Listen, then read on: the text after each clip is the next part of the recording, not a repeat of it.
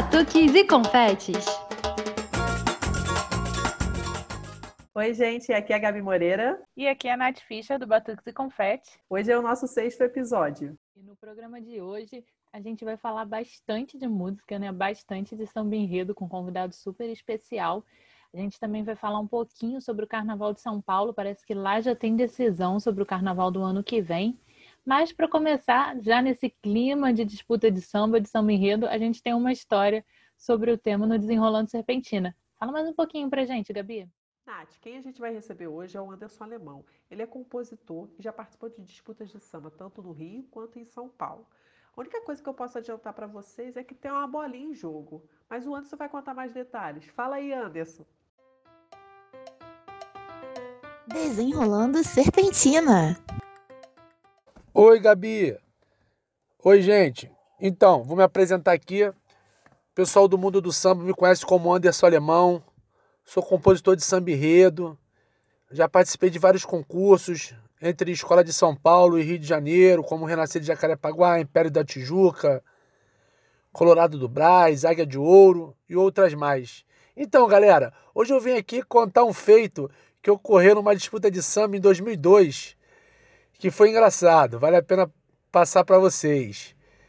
Onde chegaram três sambas na final, onde no samba da minha parceria era o samba preferido da comunidade, o samba preferido da escola.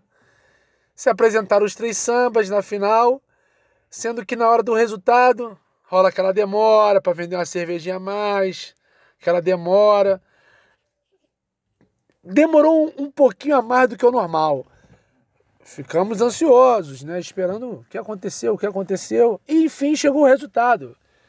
E o presidente pede que suba no palco um membro de cada parceria que iria haver um sorteio, pois os sambas, eles teve um tríplice empate. Subiu um representante de cada parceria, onde o presidente veio com um saco com três bolinhas que iria haver o sorteio e o samba campeão iria sair pelo, por esse sorteio. E o presidente perguntou aos três componentes quem queria ser o primeiro. Um componente da minha parceria falou: não, eu vou ser o primeiro. Sendo que lá embaixo a gente não sabia de nada. É, é, se, se, tinha número naquela bola. Só eles quatro ali de cima que estava sabendo o que estava acontecendo. Meu parceiro de Samirredo foi esperto. Por quê? Vou contar para vocês agora. Ele pegou a bolinha, sabendo que a quadra queria o nosso samba, a maioria das pessoas e os componentes da escola também. Ao pegar a bolinha, ele nem viu o número que ele tinha tirado, ele simplesmente gritou: é campeão! É campeão!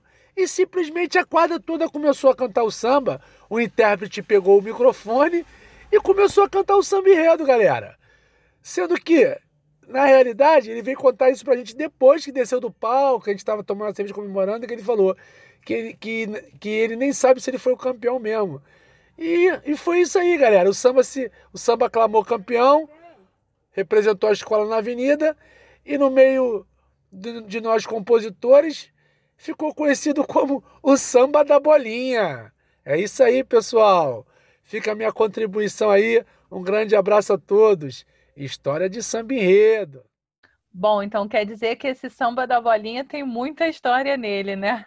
Pois é, o pessoal do carnaval conhece essa história.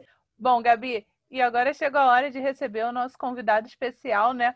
Último campeão da era pré-Covid na Sapucaí, né?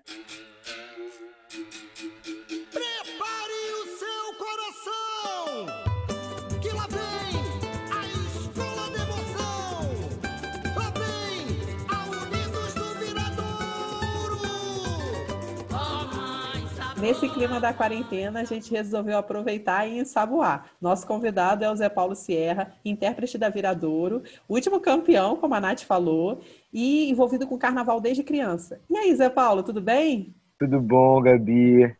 Prazer enorme estar falando com você, com a Natália. Obrigado aí pelo carinho e pelo convite de estar participando. Mãe, sabor, mãe, pra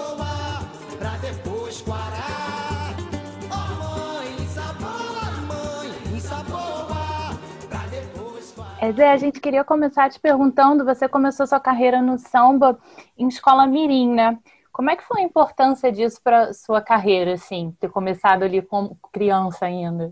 Na verdade, eu, eu comecei muito cedo, né? Com, com 11 anos eu já estava me aventurando nos blocos que tinha perto da minha casa lá.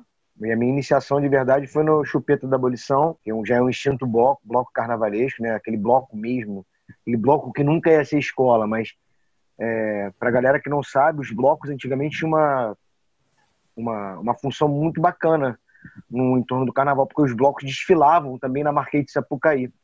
Um desses blocos que desfilavam na Marquês de Sapucaí era de Nome, que hoje é uma escola de samba.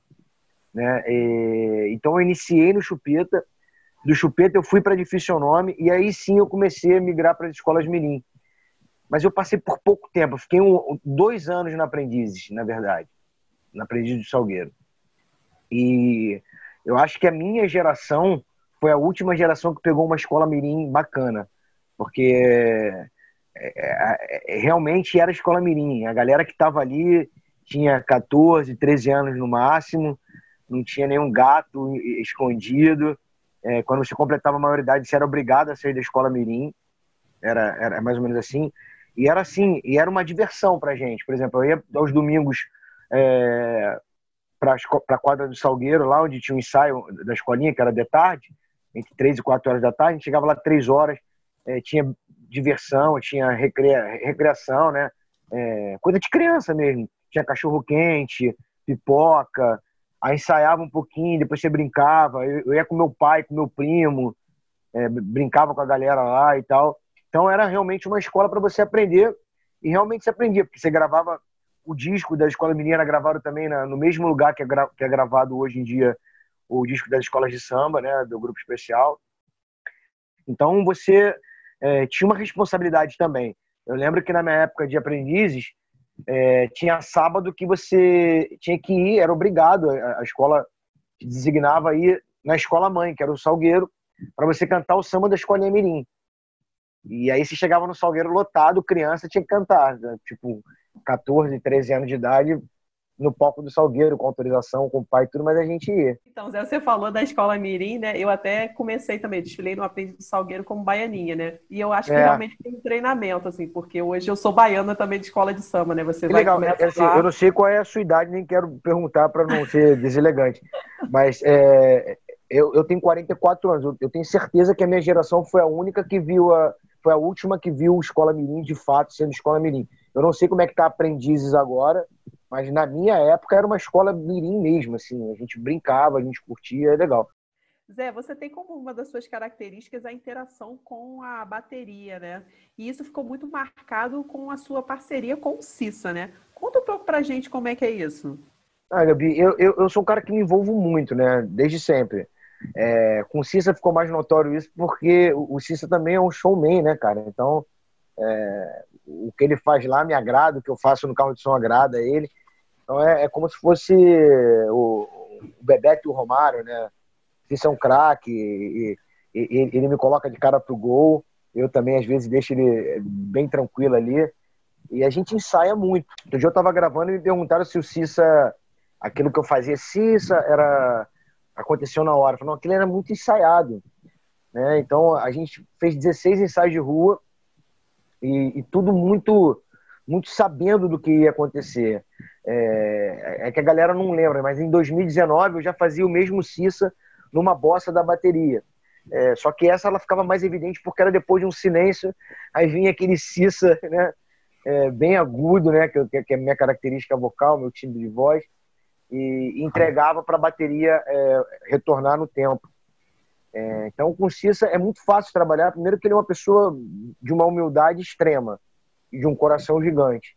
E é um cara que está disposto a te ouvir. E, e segundo, assim, porque ele e eu, a gente procura estar tá bem entrosado, tá perguntando um para o outro se está bom aqui, se está bom ali. Tem dias nos ensaios, assim, eu sempre fico no palco bem pro cantinho, porque eu gosto de vê-lo. E quando eu, quando eu olho para ele, ele me olha rindo, é porque eu sei que tá bom. Então, é, eu já conheço alguma coisa. Então, é, a gente se fala muito assim no olhar. E no dia do desfile, como ele tá, tem 300 caras na minha frente para depois vê-lo, e eu não, não, vou ver no dia do desfile, a não ser no início ali que a gente fica frente para outro, quando a bateria começa a andar, eu não vejo mais. Então, eu tenho que estar muito entrosado, tanto com ele quanto os diretores. E eu sempre peço a ele, eu encho o saco dele. Falei, cara, bota os caras bons lá atrás. Deixa os diretores bons lá atrás comigo, os cacheiros bons lá atrás comigo. Porque é uma referência para mim. Porque os diretores é, é, são, são braços deles, né? Você é tipo um povo, vários tentáculos. E tem que ter um bom lá, um sagaz lá atrás para que eu possa estar tá vendo ele sem sem tá, é, sem tê-lo no meu campo de visão, né? Só pelo, pelo, pelos braços dos diretores. Mas a gente consegue com muito ensaio, chegar num, num lugar bacana como foi o desfile de 2020. Zé, nas suas apresentações você faz de maneira natural que as pessoas tenham a impressão que você fez na base do improviso. Mas a gente sabe que tudo tem que ser feito baseado em muito ensaio, porque se algo faz, sai fora do planejado, pode custar um carnaval. Conta pra gente um pouco mais sobre essa rotina de ensaio de vocês. Muito ensaio. Para você ter uma ideia, é, a gente fez 16 ensaios de rua. 16. Nós começamos a ensaiar em outubro é, e paramos de ensaiar uma semana antes do carnaval, né? É, a, a, gente fez uma lavagem, a lavagem da Sapucaí no, se não me engano, foi no domingo. Num sábado antes a gente estava ensaiando na Amaral Peixoto. Então foram 16 ensaios de rua e, se não me engano, 26 ou 24 de quadra. Fora os ensaios de estúdio que a gente faz normal, os ensaios que o Cissa faz de bateria, alguns eu acompanho para saber de bossa e tudo mais minhas idas ao barracão para ver como é que a escola vai se portar plasticamente no desfile, o que tem de surpresa, eu converso com o carnavalesco, eu converso com, com o Neural da comissão de frente. É, a minha esposa, por exemplo, ela saiu na. foi guardiã do, do Júlio da Ruth. Eu ia aos ensaios do Júlio da Ruth toda segunda-feira na Marquês de Sapucaí. E, não só para ver minha, minha esposa ensaiar, mas eu também ficava prestando atenção nele, no, no Júlio na Ruth, porque eles ensaiavam com o áudio ao vivo meu. Então eu imaginava como ia acontecer no dia do desfile. Então tenho muita coisa na cabeça que eu vou guardando para fazer no dia do desfile, mas isso tudo eu coloco em prática nos ensaios. Então, muita gente fez até meme, falou que eu falei Cissa o tempo todo, eu só fiz cinco vezes aquilo. Foram as cinco bossas que o Cissa fez. Então, nas cinco bossas teve o Cissa. No restante do desfile, não teve Cissa. No, no desfile das campeãs foram mais Cissas. Mas é, é, eu tenho que estar muito é, ligado nisso, porque é, é uma única bossa que isso acontecia, que, é, era no, no quando, quando parava para cantar e retomava a bateria, que eu fazia o Cissa. E assim, é, é, é muito estudado, é, é, é, muito fora do, da letra do samba, porque o jurado ele pode me despontuar em harmonia caso eu atrapalhe a letra do samba. Então, eu, tem que ser muito ensaiado, colocado no momento certo e com muita pertinência, porque é, se você faz isso toda hora, o jurado te despontua. Então, é, na nossa defesa também de samba enredo, de bateria e harmonia, a gente explicava isso para ele, que em determinado momento a chamada de retomada da bateria era o Cissa que eu fazia e não um repique, um, uma caixa de guerra voltando na virada. E outra coisa que as pessoas não acabam não notando que isso é muito ensaio. É, quando fazia aquela a pausa lá, é viradouro, é vira... eu não chamava a bateria para subir, porque tinha um timbal que fazia isso. E se eu chamo, eu escondo o timbal, porque a minha voz esconde o timbal, e aí o jurado de harmonia podia me despontuar também. Então, tudo isso é muito ensaiado, é muito criterioso, a gente estuda muito, a gente lê muito livro abre alas para saber o que está acontecendo, e a gente se esmera muito também na, na defesa, tanto de samba quanto de bateria e harmonia, para que as coisas estejam amarradas. É, Zé, você estava falando dos ensaios, a gente sabe que a Sapucaí, mesmo com muito ensaio, é um lugar onde tudo pode acontecer, né? Quando entra Sim. ali. Qual foi o maior perrengue que você já passou lá dentro? Quando eu era moleque na Caprichosos, é, eu bebi um pouco de água, assim, acho que foi em 94, se eu não me engano. 94, 95. Eu bebi muita água durante o desfile, porque estava muito calor, e quando chegou no boxe eu tive é, náuseas, assim, eu fiquei enjoado, é, cheguei a quase vomitar ali, e, e foi um, um, um momento ruim para mim. E a partir dali eu comecei a não beber água durante o desfile muito. É, hoje hoje eu, eu, bebo pouquíssimo.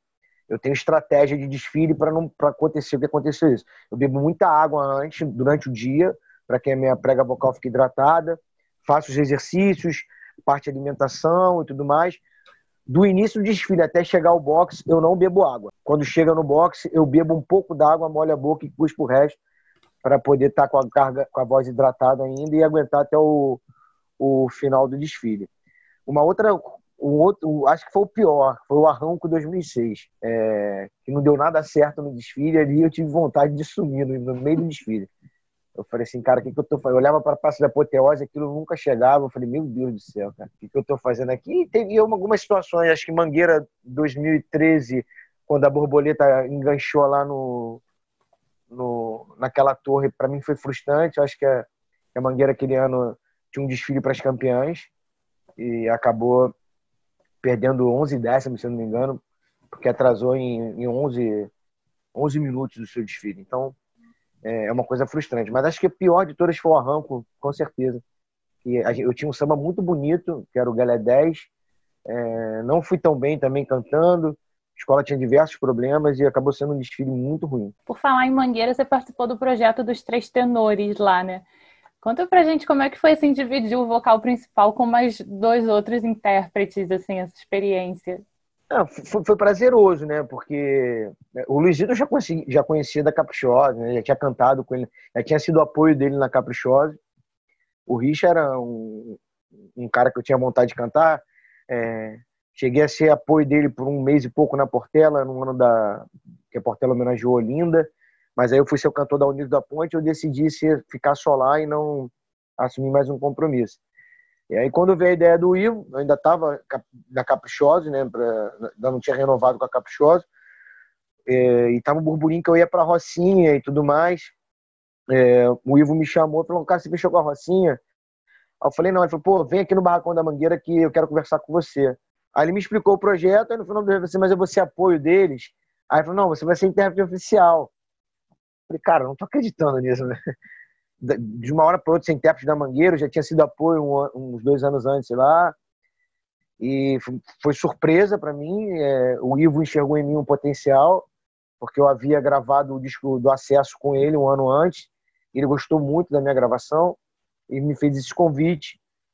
E eu aceitei, né? Achei que, que fosse atropelar os dois. A gente botou um salto alto grande, né? Quando você era, não era moleque, mas assim, Tava novo, tava, tava, tava, vinha bem da Caprichosa, tinha ganho todos os prêmios 2009, 2008, 2009, tava me achando. E aí achei que fui na Mangueira eu fosse atropelar o Rich e o Luizito, mas aí você descobre que é, é, experiência e, e, e, e, hierarquia tem que ser respeitada porque os caras são ícones, né? É, não me culpo por isso, acho que foi um aprendizado. É, amadureci muito até na própria Mangueira mesmo, eh, depois de 2010, acabei virando diretor musical da escola 11, 12. Foram anos de muito aprendizado, de bons convívios, com não só com o Richa, com o Luizito, é, mas com o Agnaldo Amaral, com o Ciganerei, é, e com tantos outros que lá passaram. Eu aprendi demais na Mangueira, fiz grandes amigos lá, principalmente na rapaziada da bateria. Felizmente o Luizito não está mais conosco, né? Acabou é, nos deixando aí em 2015, em 2016, na verdade. E um cara que faz muita falta, aprendi muito com o Luizito, acho que era um cara que passava uma emoção incrível cantando. E a Mangueira foi um, um grande aprendizado e um grande projeto de amadurecimento meu como cantor, né? É, que, que veio aflorar e florescer mais na Viradouro. Zé, você e a Viradouro estão com a imagem muito associada um ao outro, muito pelo retrospecto dos últimos três anos, né? Foram campeões no acesso, vice-campeões no especial e esse ano, antes do Covid, campeões da elite do Carnaval Carioca. E além disso, você também é lembrado muito como um intérprete que vem fantasiado. Uma das imagens mais marcantes foi o ano que você veio de São João Batista. Como é que esse processo de escolha de fantasia? É uma ideia que parte de você ou uma conversa que você tem com o carnavalesco? É, no, no, começo era, era, foi uma ideia minha, né? Na verdade, eu não sou um pioneiro é, em me fantasiar. O pioneiro que eu, que eu tenha visto é o Daniel Colete. Ele fazia isso em São Paulo, lá quando ele era cantor da X9. Só que ele, ele, ele não, não, não, não interpretava é, o personagem. Ele, ele só vestia, mas não interpretava. E eu falei, cara, vou botar isso no meu jogo, mas eu vou interpretar, vou viver é, a letra da música, né? Junto com, com o personagem, porque eu acho que, que tem tudo a ver. É, em 2014, quando fui para Viradouro, eu tentei fazer isso, é, eu, eu tentei vir de croupier, mas a roupa não ficou tão bacana, acabou não passando informação, mas foi um desfilaço, a gente acabou sendo campeão. E deu super certo. Em 2015, quando a gente estava no grupo especial, é, tinha muito problema financeiro, acabei não tendo roupa para desfilar, mas a minha ideia era, era, era, era ser uma árvore. Eu vinha de baobá, ia, era, era, a roupa era toda colada no corpo, era um baobá mesmo, assim. Ia ser muito legal, mas acabou que não, não rolou porque é, é, teu problema, o cara que, que pegou a grana sumiu, enfim. Aí eu acabei desfilando com a roupa que eu fiz a vinheta. E tem uma curiosidade aí que eu estava no barracão, naquela confusão toda, é, o padre João Cláudio, que é um padre que ia lá benzer os carros, que ainda bem os carros da Viradouro, que é da paróquia de Nossa Senhora de Fátima, em Niterói, e ele tem uma missa de São Miguel lá que é fantástica. Eu fui cortar o cabelo e a minha cabeleireira falou assim: Zé, eu tive um sonho contigo que você tava com uma capa e não sei o que e tal. Falei, pô, que bacana. Isso próximo do carnaval. E eu fui pro barracão nesse dia e encontrei o padre. Aí o padre, eu tava trocando uma ideia. Aí eu falei com ele, poxa, é, eu tô na dúvida, porque eu, é, a minha roupa não vai ficar pronta, tava meio chateado, né? E, e, eu não sei o que eu faço, cara. Aí ele falou, Zé, eu tive um sonho com você e você tava com uma capa. Ele teve um sonho comigo, eu tava com a capa, e a cabeleireira teve um sonho que eu tava com uma capa. Aí eu falei, porra, cara, eu vou, eu tinha uma bandeira da viradora em casa, eu prendi ela no pescoço, fui eu com aquela bandeira da viradora lá e, e, e realmente fiz um desfile bacana.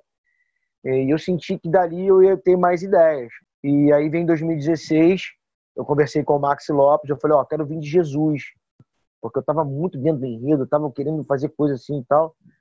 E eu queria, porque queria botar em prática esse projeto de fantasiar interpretando o personagem. Aí falou, ó, vai ter um cara que vem de Jesus, não sei o que e tal. Aí eu, eu fui analisando o samba, falei, cara, eu vou vir de São João Batista. Fui pegar uma foto de São João Batista na, na internet, aí eu tava muito, muito barbudo e com cabelo maior, aí eu falei, cara, eu tô muito parecido com esse cara, né?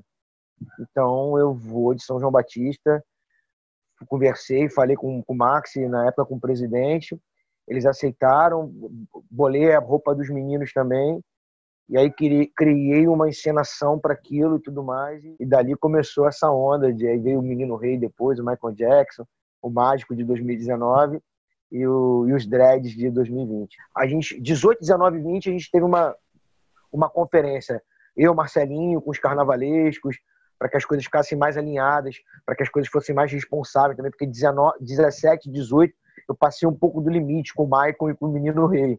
Então, é, a gente resolveu conversar, botar em prática, não perder a minha característica, mas tivesse uma roupa adequada, bacana, e que eu pudesse ter um personagem dentro do enredo também, como foi o Mágico em 2019, que era bem comedido, mas tinha um, um quê de mandrake, assim, um óculos escuro, uma cartola, que ficou bem legal.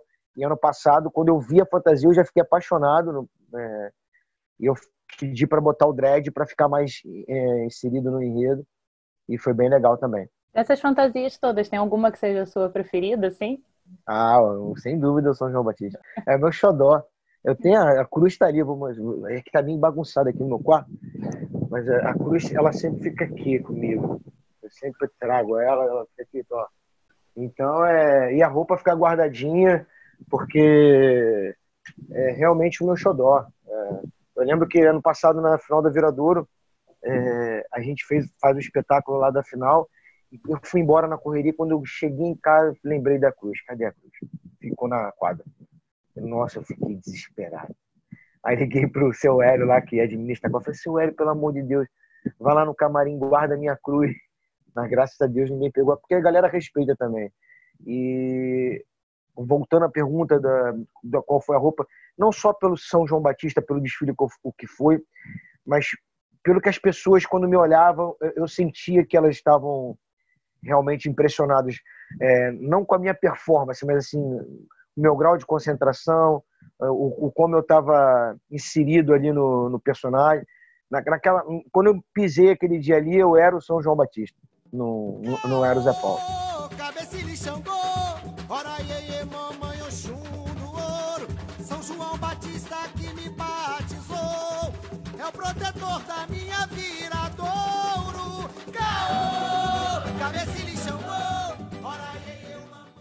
Zé Paulo, você comentou sobre o intérprete de São Paulo que saía fantasiado, né? Aproveita e conta pra gente como é que foi essa sua experiência, né? Em 2011, né? Você fez jornada dupla, né? Como é que é a diferença do carnaval em São Paulo e Rio e como faz para aguentar um pique de jornada dupla? Eu fiz 2011, né? É, hoje me pergunto se eu voltaria ou não. Eu não, eu não aconselho. É, se tiver algum amigo, Zé, o que, que você acha? Eu não aconselho, é, mas também respeito quem faz, né? É, eu acho muita responsabilidade. Eu sou um cara de muita entrega. É, ainda mais se fosse para desfilar sábado lá, domingo aqui, acho muito temeroso. Eu, eu não sei se 50%, eu sou 110, 120. Então, para eu, eu me dedicar, eu tenho que estar tá me dedicando a alguma coisa só. É, é, mais justo comigo, é mais justo com a escola que com a, com a escola que eu tô, né? E, e escolher uma para me poupar não, é meu feitio. Eu não fiz isso em 2011, senti o peso, porque além das viagens semanais que você faz para ensaiar e tudo mais, é, tem o dia do desfile, que é, que é puxado. Não é um desfile que é puxado. Você acaba o desfile, é, aí se o teu desfile é, é, é, domingo, por exemplo, você sai sábado de manhã lá, pega um avião, que você não pode se arriscar também de vir da tarde e dar uma merda, acontece alguma coisa, você não chega para o desfile aqui. Então você dorme pouco, descansa pouco. E eu acho que, que na, na minha opinião, na minha visão, é, para mim é muito importante que eu esteja dedicado à, à minha escola, é, porque é, é, assim que, que eu vou ter um rendimento melhor e é assim que eu crio minha identidade também. Hoje as pessoas me conhecem como cantor da Viradouro. Desde 2006 ou 2007 que eu, que eu não que eu não canto em, em outra escola, assim, tipo, eu era cantor da Caprichosos é, e cantava na Mangueira como apoio. Quando eu fui ser cantor da Caprichosos em 2009, eu falei assim, agora esquece, eu, eu vou ser só cantor da... Desculpa, quando eu fui ser cantor da, da Viradouro em 2013, eu falei, eu só vou ser cantor da, da Viradouro, não vou cantar em nenhuma escola do grupo especial, mesmo que eu fique no acesso por anos, as pessoas vão me conhecer como cantor da Viradouro, e graças a Deus deu certo. Então, é, eu acho que cresceu muito. É, São Paulo é, vem numa crescente muito grande. É, de estrutura é, é, melhor do que, do que a nossa aqui, é, tem um espaço melhor, né? Aquilo foi criado exatamente para isso. O entorno da, do AMB é, bem propício para os desfiles, né?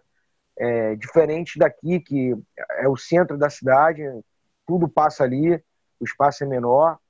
É, mas São Paulo cresceu bastante, mas eu acho que o, a ancestralidade que a gente tem ali da, da, da, Praça, da Praça 11, da Avenida Presidente Vargas, entrando pela Marquês de Sapucaí, é, não existe nada igual no mundo e por mais que São Paulo cresça, é, tenha um carnaval de alta qualidade plasticamente, de grandes sambas, de grandes cantores, grandes compositores. Acho que essa coisa da ancestralidade é, do Carnaval do Rio é o que falta lá e isso a gente não, não adquire, né? É, a gente nasce com isso e o Carnaval aqui no Rio de Janeiro é, é isso. A Praça 11, a, a, a, a Presidente Vargas, a Candelária, a Marquês de Sapucaí, isso tudo respira Carnaval. Você passa por ali, você sente aquela coisa. Eu quando passa ali, mesmo do nada, eu, eu sinto pulsar, eu me vejo ali dentro, eu, olho a arquibancada, eu, eu sei o que, que vai acontecer. É, eu acho que isso falta para São Paulo, é, é, esse calor mesmo, essa, essa coisa de do, do, gostar, de amar o samba a qualquer custo.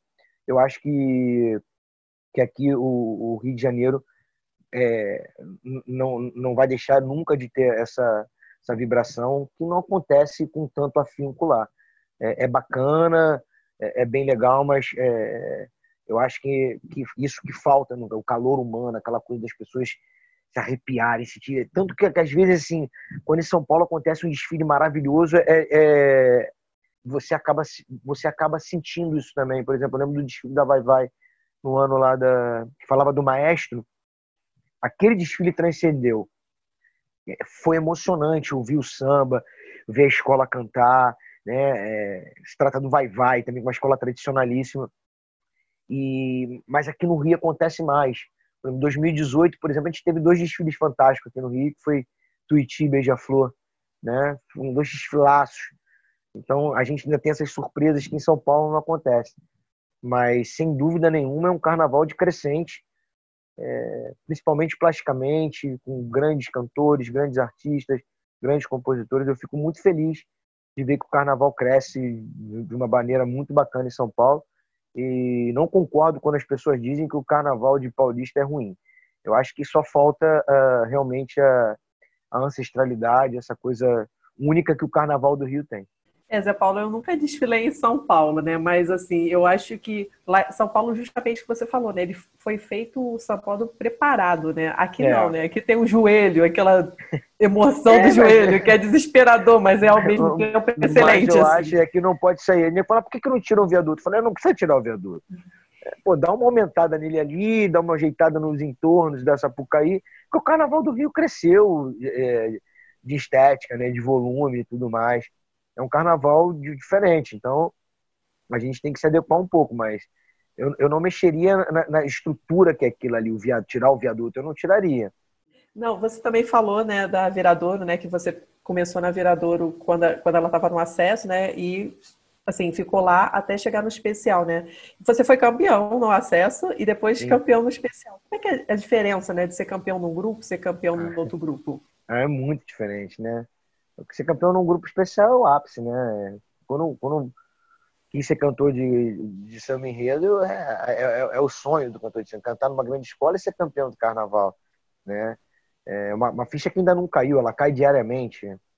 É, a gente fica falando assim, ah, se não tiver carnaval, eu falo assim, eu vou brinco, se não tiver carnaval, por mais um ano eu, eu, eu sigo como campeão do carnaval. Se for só em 2022, eu vou seguir 2021 campeão do carnaval. Então, é, é uma ficha que ainda não caiu, ela cai diariamente. Você vai sentindo. É, eu tava gravando outro dia, o cara falou, pô, estamos tirando foto aqui com o campeão do carnaval.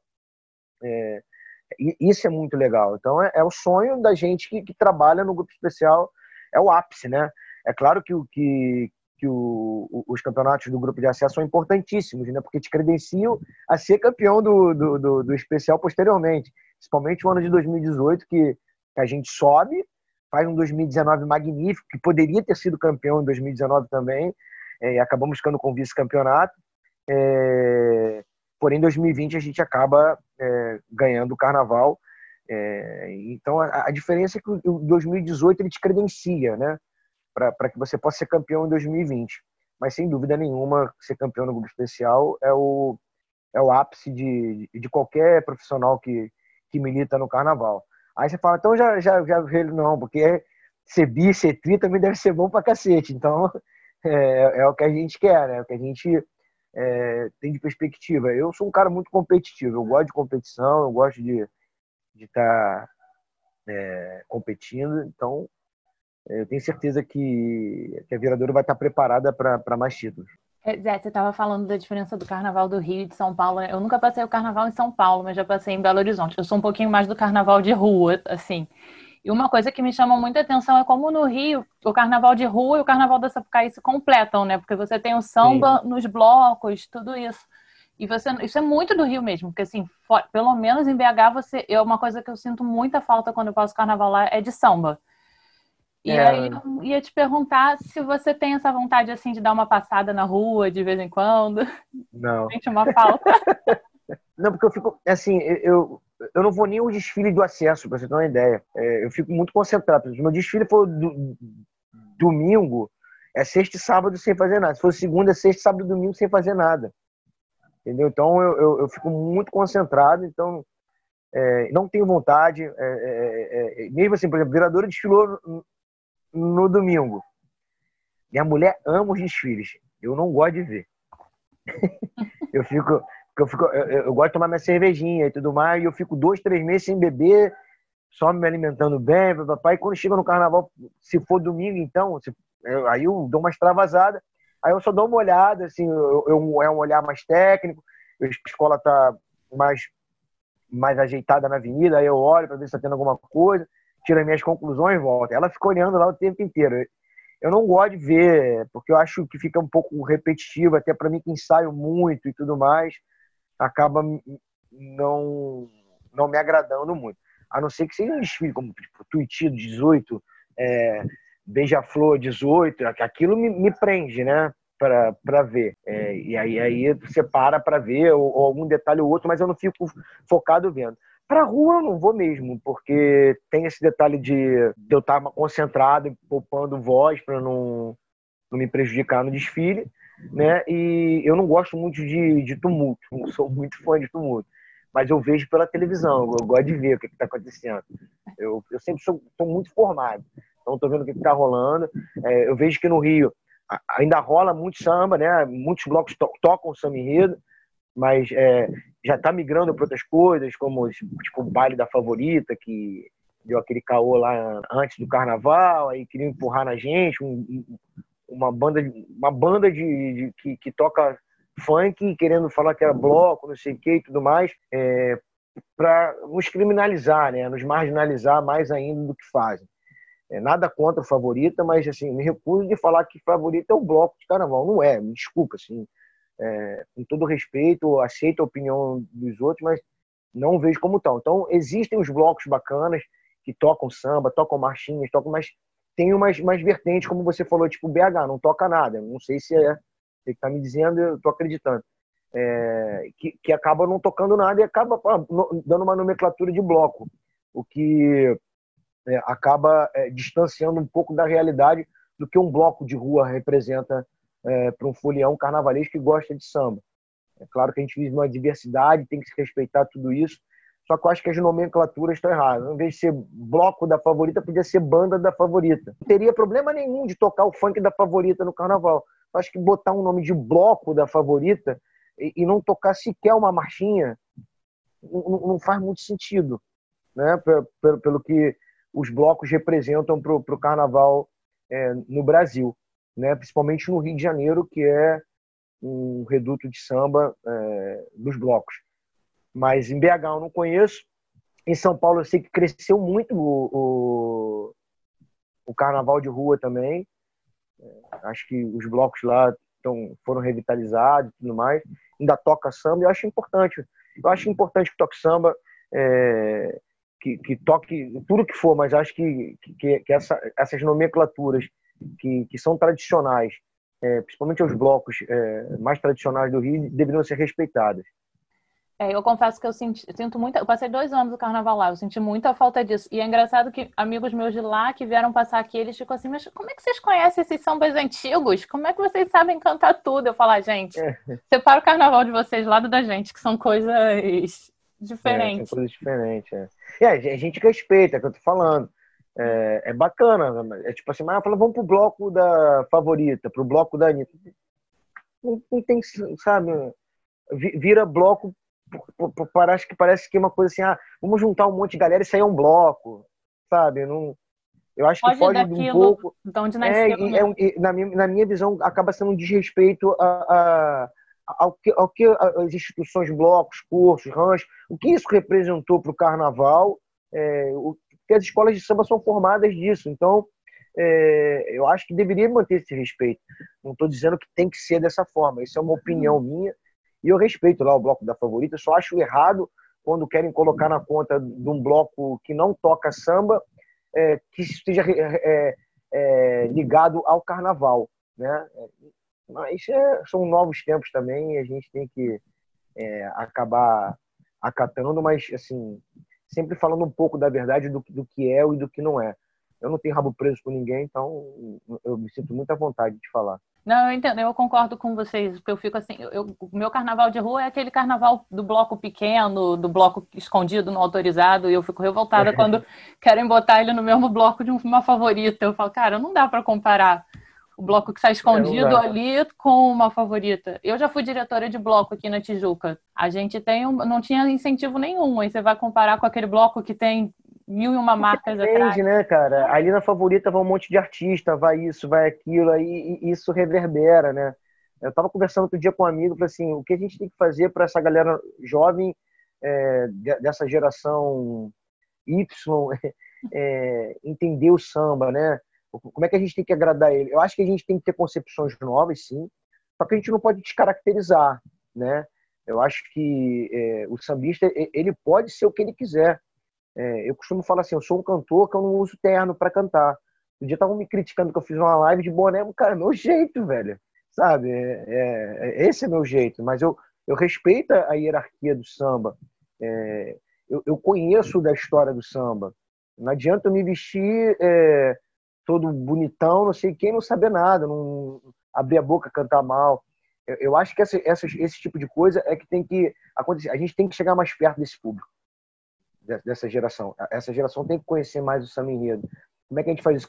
Mostrando o samba de uma outra maneira, que é bacana. Dizer pro cara que o cara, de repente, pode ir de boné, de camiseta, é, uma escola de samba e curtir samba, que vai ser legal pra caramba, igual ele tá num baile funk. Ele ouviu uma bateria tocar em ritmo de samba enredo, aí de repente tem um funk no meio, a bateria também toca, como a bateria da Viradouro fez lá em 97.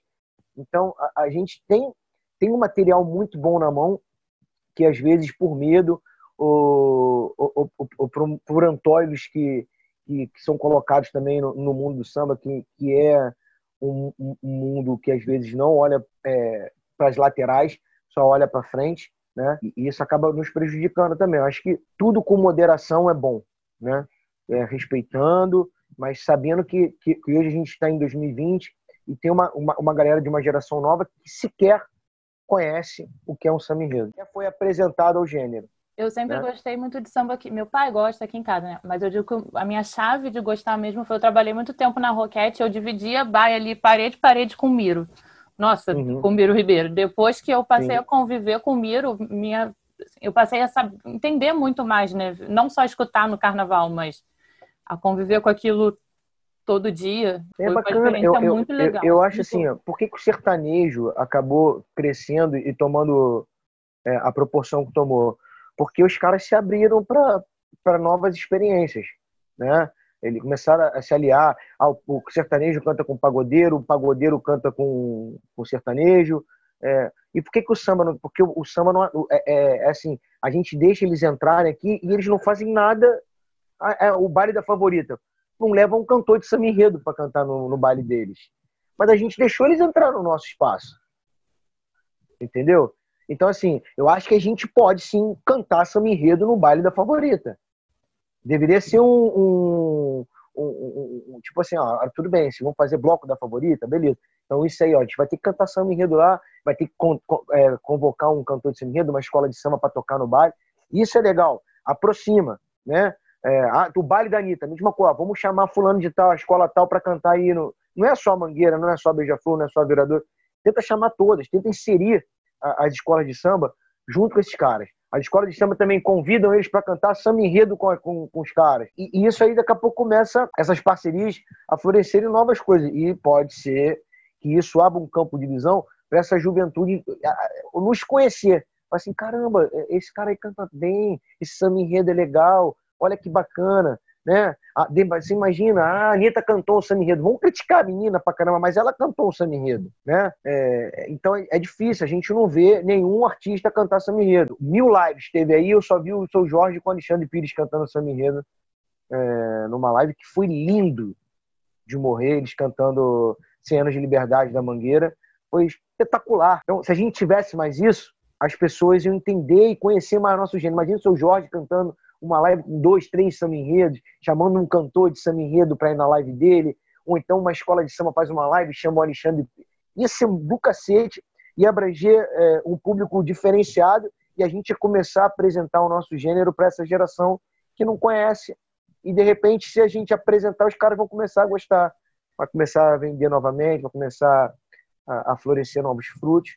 É isso, mas assim, tem que partir também do, do carnaval, entender que esse é o momento de, de olhar novos horizontes também. A gente não pode ficar é, parado no tempo esperando, ah, porque quem gosta agora, daqui a pouco essa galera que gosta pra cacete tá indo embora, tá indo embora, tá indo embora. E a gente não vai ver é, isso daqui a 20 anos no, com, com um olhar bacana. Eu falo muito isso com a Gabi, que falta uma integração dos dois carnavais do Rio, né? Uma integração do Tem presente, que, que eu acho que até alguns cantam sambas antigos, mas falta uma coisa ali da galera que está fazendo ao mesmo tempo. É, por exemplo, os blocos, os blocos poderiam cantar os sambas do ano, né? Tem uma parte, mas, mas aí começa a ficar chato, porque hoje o disco já não vende, as pessoas não conhecem. Tem, tem que ter uma cabeça muito aberta aí para que possa chegar e dar um norte para isso e o samba começar a voltar. É, uma negociação com a, com a emissora.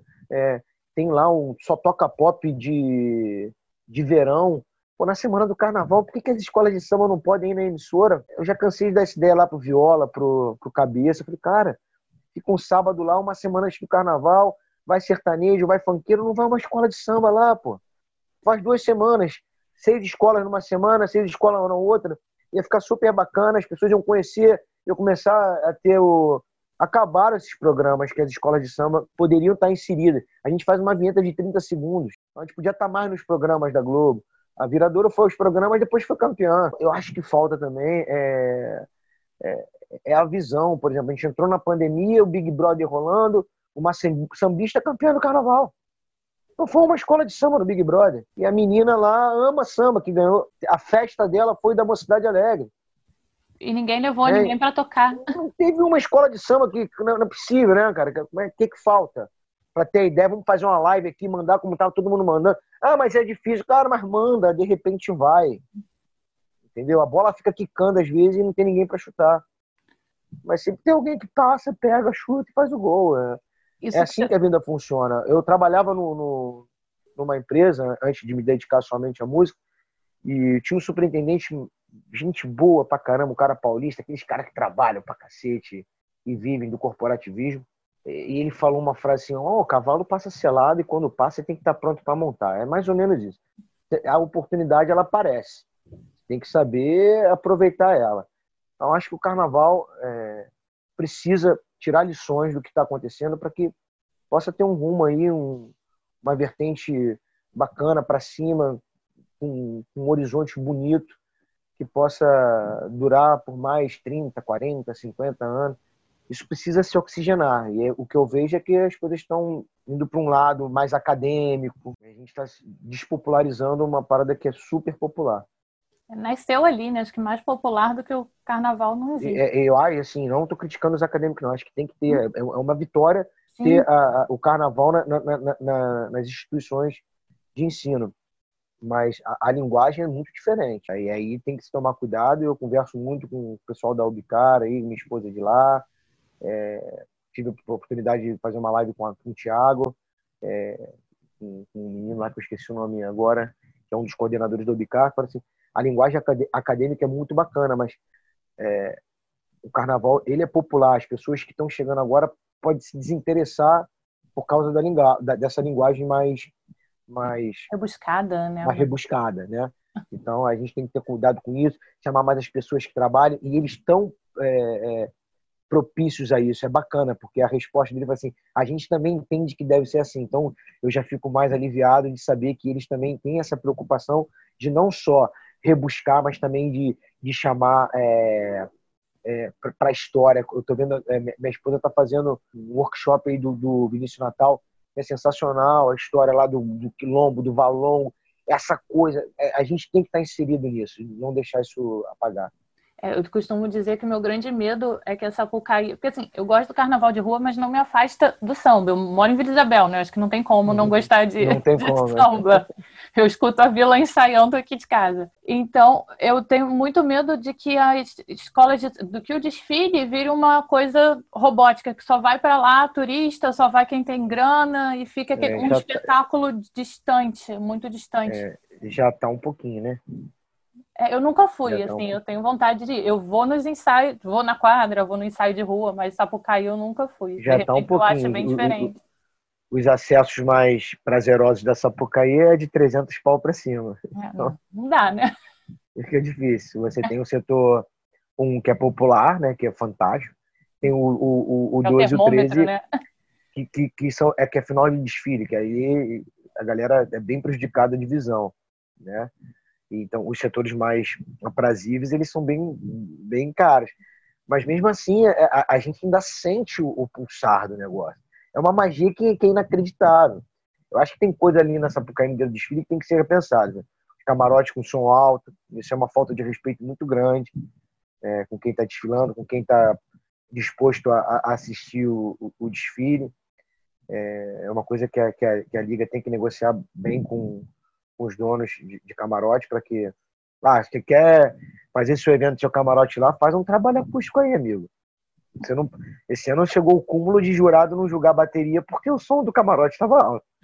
Você está na minha vale, casa, né? né? Você que tem que se adaptar. Pô, aí, aí é complicado. Você acaba perdendo, de repente, um carnaval numa besteira dessa. Um, um, um grave que bate lá, o jurado acha que é da bateria, vai um desfile todo pro inferno. Então, tem que se tomar cuidado. A gente tem que popularizar, tem que chamar as novas gerações, mas calma aí. Também tem, tem um pé no freio que a gente tem que ter e, e saber é, aonde a gente vai precisar. A gente não vai para um baile funk no meio do baile funk tocar uma bateria no, tocando funk. Então, é, eu acho que tem que também respeitar o horário do momento. Passou a escola ali, não sei o que, o cara faz o que ele quiser no camarote dele. Agora, não quer ver o desfile, pô, tapa tudo, faz um trabalho acústico, deixa quem quiser ver o desfile ver, quem não quiser fica lá para dentro. É, eu acho que ele não quer ver o desfile, você tá no lugar errado, né? Vai na Sapucaí, você vai para ver o, ver o desfile. É, é, é era para ser assim. Hoje não é, porque os camarotes que eles cresceram, evoluíram de uma tal forma que virou um, um evento. Parte, então, né? é um, são, é um, são vários eventos dentro de um evento principal. Só que eu acho que tem que ter preparação para isso. O cara não quer curtir lá o desfile, quer ficar ali tomando o grau dele, é, as arandas namoradas e tudo mais. Beleza, não tem problema algum. Ele vai para lá, faz isso, mas desde que o cara do camarote lá, o dono, ele, ele, ele tem uma preparação para isso. A escola tá deixando lá, fechou a porta, trabalha acústica, só lá dentro e acabou. Aí é azar de quem ficou para lá, de quem ficou para cá, é a escolha. É livre-arbítrio. E Zé, você tem feito, você falou, comentou que você tem feito muitas lives, a gente tem acompanhado. Mas assim, essas lives tem uma coisa que o samba, a gente fala de samba, pensa em muita gente, em aglomeração, né? Na tão famosa aglomeração. Sim. Como é que é fazer essas lives agora sem público, assim, cantando de cara para câmera? Eu não tenho muita dificuldade, eu, eu, eu, eu, eu me dou bem com a câmera. As lives da Viradouro, por exemplo, eu lia de teleprompter, eu nunca li teleprompter na vida, cheguei lá ali no primeiro dia. Eu tenho mais, mais facilidade mas assim é, é uma coisa nova, né? É, você não tem interação, quando você larga para cantar ninguém canta, né? Mas você finge que canta e já foi. Né? Acho que é um momento novo e a gente tem que se adaptar a isso. É, as lives que eu tenho feito, assim, tipo, é, as duas últimas, foi, foi, muito bacana de, de ver. Tem aquele túnel de desinfecção, é, toda a preparação para ter e tudo mais. É, é, bem bacana. As pessoas se comportando bem né? apesar de ter, de repente, com algumas quantidades a mais do que o necessário, que eu acho que tem que ser. Mas, assim, também vai de cada um, né? Um afastamento, você tem que também se conscientizar, não pode abraçar, não pode apertar a mão, você ficar de lado. Então, é, acho que é um pouco de cada um também, mas é, das lives que eu participei, assim, todos tomaram muito cuidado com, com relação a isso. Na minha, assim, minha produção eram três pessoas.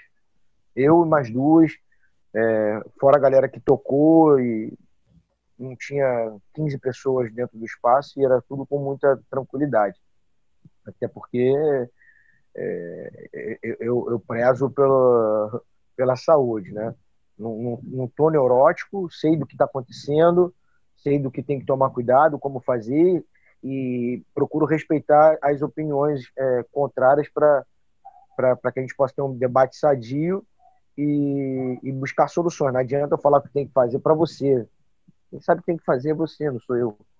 Entendeu? É bom para mim não significa que vai ser bom para você. Então, eu, eu, faço de uma forma, você vai fazer de outra. É, se, se, você falar para mim, eu, eu, vou refletir. Falar, acho que o da, da, da Natália é melhor do que o meu. Acho que eu vou fazer assim. Cabe a mim os entendimentos. É, essa é a minha visão do jogo. É, eu acho que quanto mais a gente vai para o embate, falar, ah, eu tô sendo, assim, na verdade, não vejo ninguém com razão, né? Porque assim, quem é dono da verdade, quem, quem sabe de tudo, não existe para mim. Então, é, eu acho que a gente tem que colher as informações, tirar o melhor proveito delas e tentar colocar isso de uma melhor forma para você e para os outros. Assim, é importante ter empatia, de se colocar no lugar do, do outro lá. O cara fala, ah, tá de bobeira, bichão, então beleza, fica aí, eu vou ficar aqui na minha, ah, não vê perto, não, não vou, tá tranquilo. E é por aí que eu, que eu tento seguir. Fico chateado quando eu vejo mais sandices aí nas redes sociais, fica cada vez pior. Mas, assim, procuro é, ver, me indignar e, e, e, e ficar na minha, porque eu sei que muita gente que faz na internet quer debate, quer like, quer, quer, quer, quer posar de bacana. E eu não, não, não dou ibope pra essa galera. Zé, você também comentou, é, a, a Natália falou, né, a pergunta sobre as lives, né? Agora já, esse período que a gente está agora era período de alta disputa de samba, né? Sim. E já começou tá a disputa tendo. de samba, mais online, né? Mais por live. É. E aí, como é que você está vendo isso? Como é que está a sua expectativa? Acho super né? bacana. Eu acho super bacana. É, é, é a gente está falando das minhas indignações. Eu fico revoltado quando eu vejo um militante do carnaval dizendo que a gente não tem que pensar em carnaval. É, eu acho que uma, uma coisa é, independe da outra. É, fazer o carnaval a qualquer custo, temeridade e responsabilidade. Pensar em carnaval super sadio. Porque, é, assim, a pandemia está aí, a gente entende que ela está aí, mas a gente tem uma vida, tem um futuro pela frente. E o carnaval é, é, e desfile das escolas de samba é, tem que ser pensado sim. É, a gente precisa de soluções. A gente, como a gente está batendo esse papo aqui, a gente está pensando em carnaval, não é verdade? está falando de carnaval, pensando em carnaval, e eu acho que é super sadio saudável falar de carnaval e pensar de carnaval. Se houver a vacina, um milagre, que eu acho que não vai acontecer para fevereiro, é, seria fantástico. Mas, na minha visão, uma opinião minha, é que eu acho que não vai rolar fevereiro. Adiou para maio, para abril ou para junho. Vamos pensar nisso sim, por que não? Para mim é uma puta de uma hipocrisia, um idiota, um militante do carnaval, quem quer que seja ele, que vá é, às redes sociais falar que nesse momento. Isso é uma, uma hipocrisia. E eu, eu, vejo pessoas falando isso que eu, que eu conheço, e sei que não fazem nada por ninguém, são completamente é, hipócritas de falar coisas que falam. É, e, e, e, ah, porque não, a gente tem que pensar em. Claro que tem que pensar em vida, mas eu pensar em carnaval, é, eu estou pensando em vidas também. Muita gente depende do trabalho do carnaval, né? De, de, de, eu sou um cara que milito e vivo de música. Então eu tenho que pensar em vidas. Na minha vida, na vida da minha mulher, da minha filha, da, da minha mãe, né? Da, da vida dos meus amigos que trabalham no carnaval, das famílias dos meus amigos porque está todo mundo sendo prejudicado por essa pandemia. A gente está no mesmo barco. Se a gente ainda não entendeu isso, né? A gente está no mesmo barco com, a, com, com, com um mar muito revolto. Então a gente precisa entender. Então eu fico chateado quando eu vejo militantes do carnaval fazendo essa apologia de não ter carnaval a qualquer custo. É, eu, eu acho que não tem que ter a qualquer custo, como não tem que não ter a qualquer custo. A gente tem que pensar no carnaval. Como é que vai fazer? Como é que vai ser? Vai ser em maio, vai ser em junho. E aí, se não tiver, como é que a gente vai ajudar essas pessoas? está falando de grupo especial, mas tem escola na Intendente Magalhães também, né? Que, que tão, como é que estão essas escolas? Né? Então a gente tem que entender é, que o momento é muito difícil. É, eu não vislumbro um carnaval para fevereiro, acho muito, muito, muito difícil, para não falar impossível, e para Deus não tem nada impossível. Mas acho que a gente tem que pensar em carnaval eu acho que as escolas de samba que estão fazendo as eliminatórias é, é, agora, como a UPM, estão pensando em carnaval. E isso é sadio, saudável para o carnaval. Né? Daqui a pouco, outras escolas vão começar a fazer. Parece que o Império da Tijuca também vai fazer. É, e por aí vai. Eu acho que com esse possível adiamento, as coisas vão começar é, a, andar um pouco mais para frente em relação à, disputa, à escolha de samba enredo. Vamos supor que a gente coloque a primeira data lá em maio.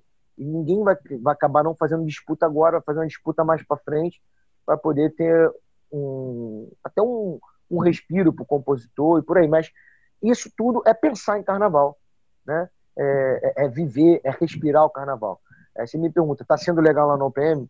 Está sendo muito legal. Dentro da quadra, todas as, as, as, precauções sendo tomadas. Parece que não teve nenhum caso de Covid lá dentro, pelo que eu saiba pelo menos não saiu nada de imprensa, nenhum burburinho, é aquelas TVs é, é, corredor que existe, né? Então é, então é porque está dando certo, estão fazendo com afinco, com dedicação, as pessoas estão respeitando quem está lá dentro. E é, mais uma vez eu vou falar assim, por exemplo, eu chego lá, eu fico no meu carro, fico acompanhando no celular, quando eu deu um pouco antes do meu samba, eu vou e entro, fico destacadinho, vou lá, passo o álcool gel, subo, desinfeto meu microfone, meu fone, canto, saio para o outro lado e vou para casa. Eu, tenho eu sei que não vou parar num lugar lá e vou ficar batendo papo. Não é o momento. Então, é aquele lance da conscientização. Mas cada um faz o que quer da vida. Cada um sabe o que é melhor para si.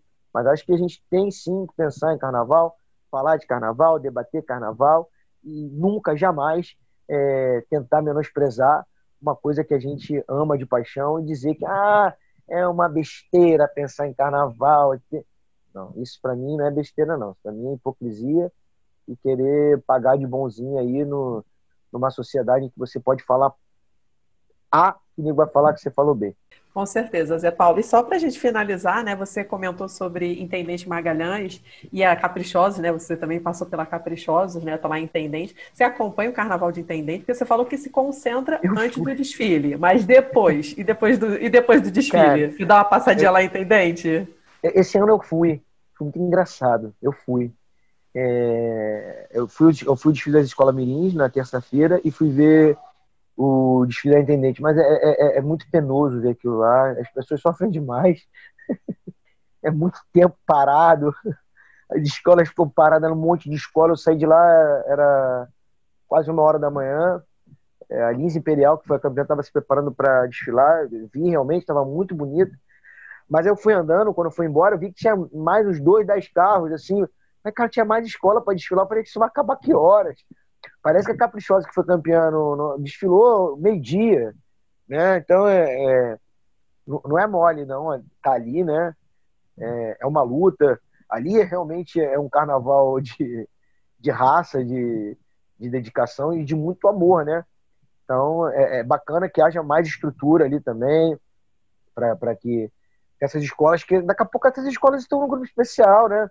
A escola como a Caprichosa, que que está começando a galgar novos espaços aí, estava é, lá até pouco tempo, ganhou o grupo B, agora está no, no, no, no, especial lá da, da Intendente para subir para o acesso.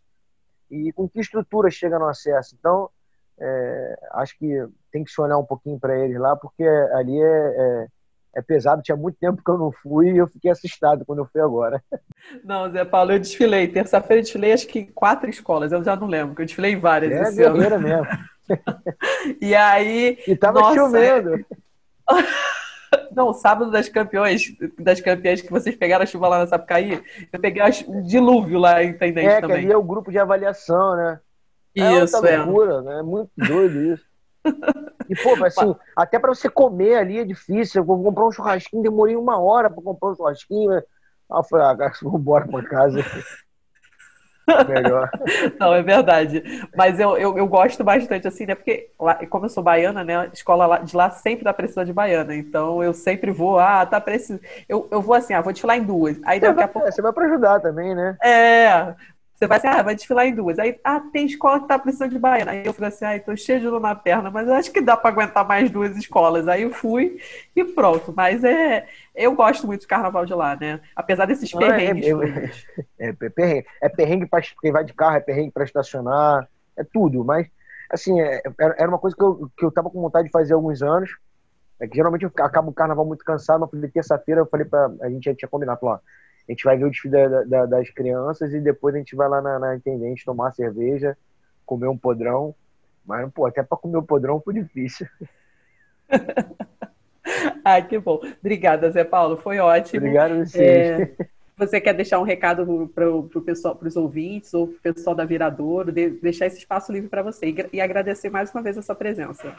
Ah, queria agradecer a você, a Natália, pelo espaço, né? É, mais uma vez, é, ratificar, ratificar aqui a, a posição do, de, de, de, que a gente deve sim falar e pensar carnaval. Acho que isso aí independe, independe de, de ter desfiles ou não. É, é uma coisa que a gente é apaixonado. Ninguém desfila em quatro escolas por baiana na Intendente Magalhães à toa. Né? É, ninguém vive desde os 11 anos é, de idade é, militando no carnaval. É, Natália é, trabalhando com o Miro Ribeiro, é, vivendo, respirando o jornalismo carnavalesco. Eu não sei se desfila também, mas já fez a, a, a, as avaliações dela de comparativo do carnaval de BH com daqui, então é, é conhecedora do assunto. Ninguém que, que faz isso faz isso por, só por grana, faz isso porque ama, é, porque escolhe para viver é, do que gosta, é o meu caso, acredito que o de vocês também. E a gente tem que sim falar de carnaval, pensar carnaval. e buscar dentro de um, de um consenso, de um, de um papo bacana, sem brigas, sem divisões, sem extremismo, sem nada, buscar soluções para que nosso gênero possa respirar por mais anos, para que a gente possa é, ter aí na, é, nossos filhos, as nossas é, as novas gerações curtindo é, e, e, desfilando nas escolas de samba, né? É, tendo elas como um, um, um pilar é, um pilar principal do carnaval do, do Brasil, que, ao meu ver, são os blocos e as escolas de samba. Obrigada, Zé. E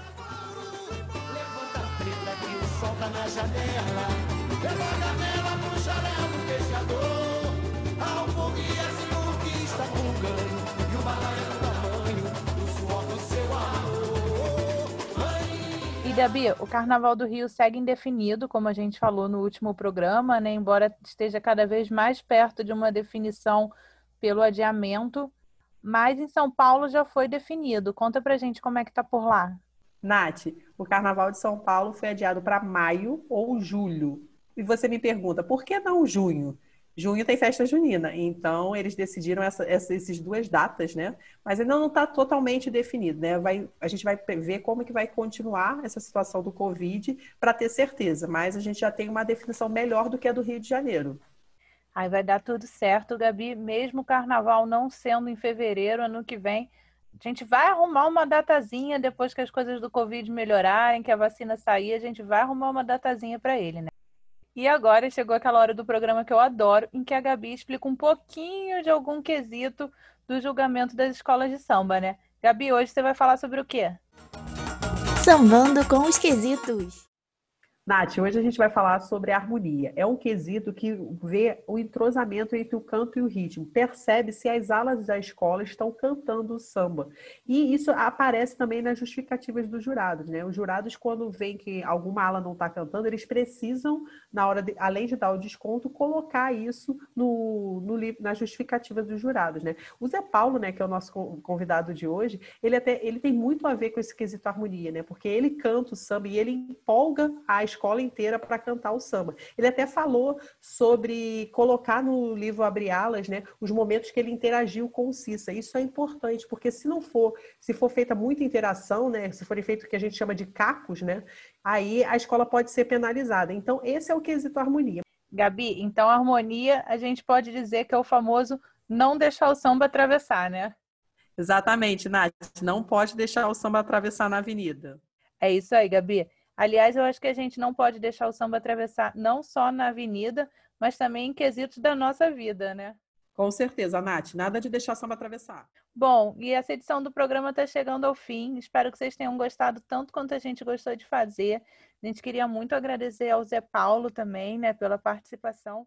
E daqui a 15 dias a gente está de volta com mais batuques e confetes. Beijão, gente! E no próximo programa, ainda no ciclo do Carnaval de Sapucaí, a gente vai receber o Léo Antan que participa do site Carnavalize e também da editora Rico, que tem um selo também de carnaval. Então a gente espera vocês daqui a 15 dias. Tchau, gente! Ó oh, meu Brasil, cuidado com a intolerância.